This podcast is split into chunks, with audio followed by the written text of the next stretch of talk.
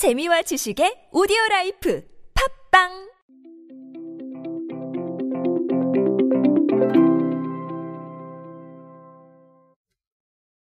트렌드로 만나는 요즘 세상 이야기. 트렌드를 통해서 요즘 사람들이 어디에 관심을 가지고 있고 또 기업은 어느 방향으로 나아가고 있는지 인싸 시대 그들은 무엇에 지갑을 여는가의 저자 노준영이 여러분과 함께 소통하고 있습니다. 30년 된 로고를 다시 사용하는 브랜드가 있습니다. 30년이라고 하면 정말 긴 시간인데요. 이들은 왜 옛날 로고를 다시 사용하고 있을까요? 이 브랜드는 바로 프로스펙스입니다. 2017년에 뉴트로 열풍이 한참 불기 시작했어요. 그때 프로스펙스의 F 모양 로고를 강조한 일명 오리지널 라인을 출시했었는데요. 어, 이때 선보인 제품들이 생각보다 반응이 좋았어요. 그래서 올해부터는 아예 1981년 론칭 당시에 사용했던 F 모양 오리지널 로고를 다시 제품 전면에 내세웠습니다. 우리가 이것을 보고 바로 레트로 얘기를 안 할 수가 없겠는데요. 어, 레트로, 뉴트로, 뭐 영트로 제가 제 책에 쭉 정리해 놓은 내용들입니다. 어, 오늘은 그 얘기를 할 겁니다.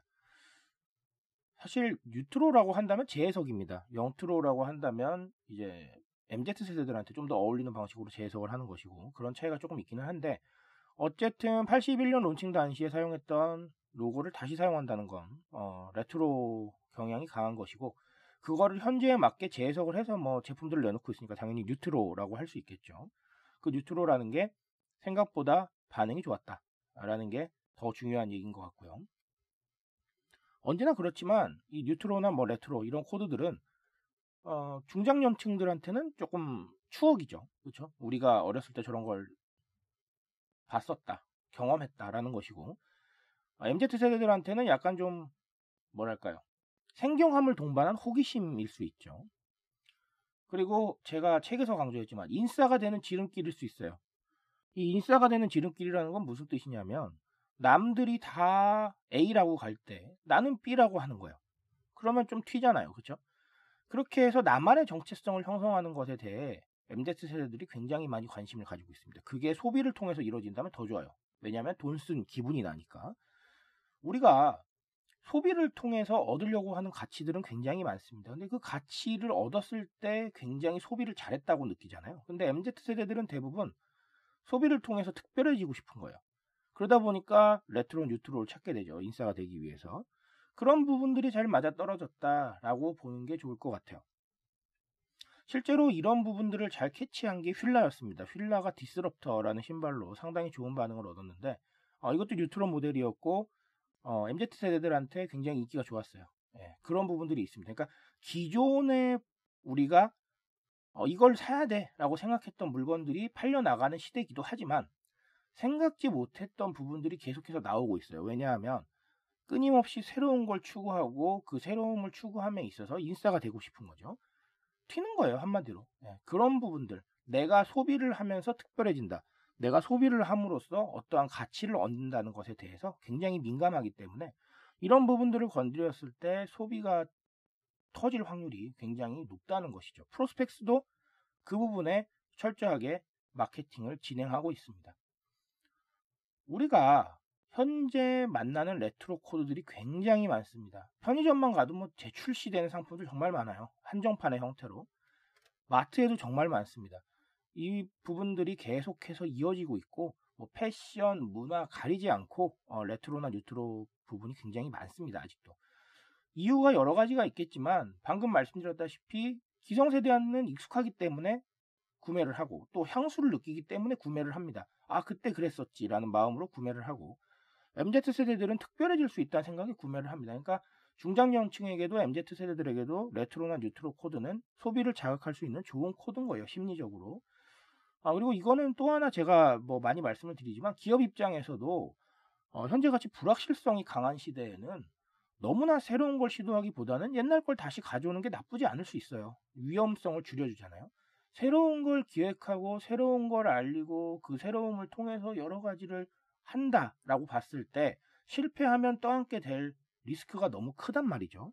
근데 이제 레트로를 가지고 오게 되면 사실 뭐 좀 현실적인 얘기겠지만 새로운 기획도 필요가 없습니다. 그렇죠? 새로 기획이 필요가 없고 마케팅으로 가는 것도 조금 수월할 수 있어요. 그때 그 얘기잖아요. 그렇죠? 그렇기 때문에 어, 그런 부분에서 기업에게 리스크를 줄여준다라는 부분도 볼 수가 있어요. 무슨 말인지 아시겠죠?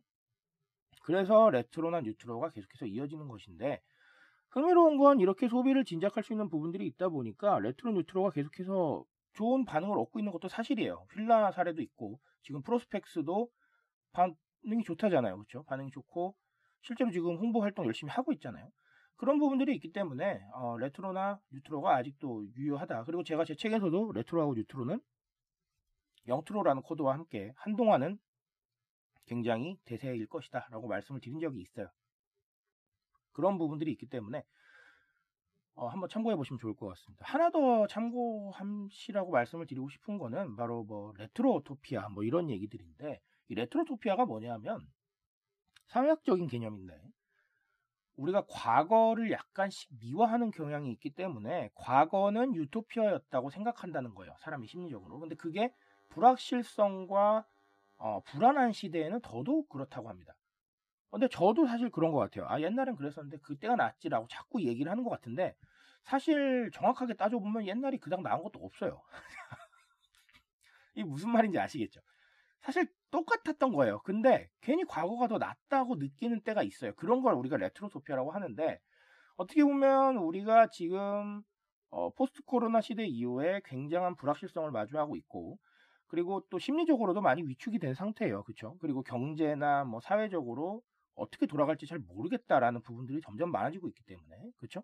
그리고 우리의 미래가 점점 불확실해지고 있다는 얘기들을 하잖아요.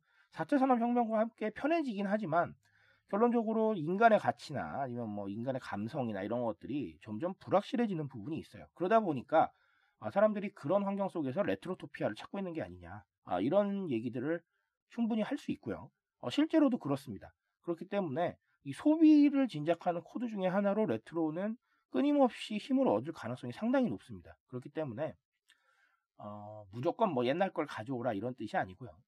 옛날 코드, 우리가 말하는 레트로 코드 중에서 어, 이거는 현대적으로 재해석해도 충분히 인기를 얻을만 하겠다라는 제품들을 끊임없이 발굴할 필요는 있습니다.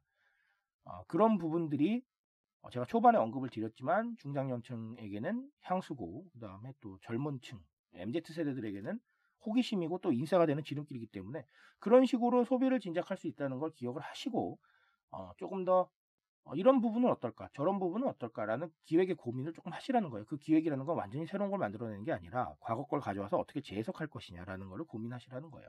무슨 말인지 아시겠죠? 그런 부분들이 진작이 됐을 때 계속해서 상품이나 컨텐츠가 나오고 코드들이 발생을 하고 어, 그런 것들을 통해서 소비 진작하는 게 충분히 가능하지 않을까라는 생각을 프로스펙스로 한번 해봅니다. 트렌드에 대한 이야기 언제나 저와 함께 하시고요. 제가 여러분들 트렌드에 빠삭한 인싸로 만들어 드리고 있으니까 오디오 클립이나 유튜브 구독하고 계시면 충분히 좋은 정보들 얻어가실 수 있을 거라고 확신합니다. 그런 정보들 제공해 드릴 수 있게 오늘도 내일도 최선을 다하겠습니다. 또 좋은 소재로 돌아올게요, 여러분. 감사합니다.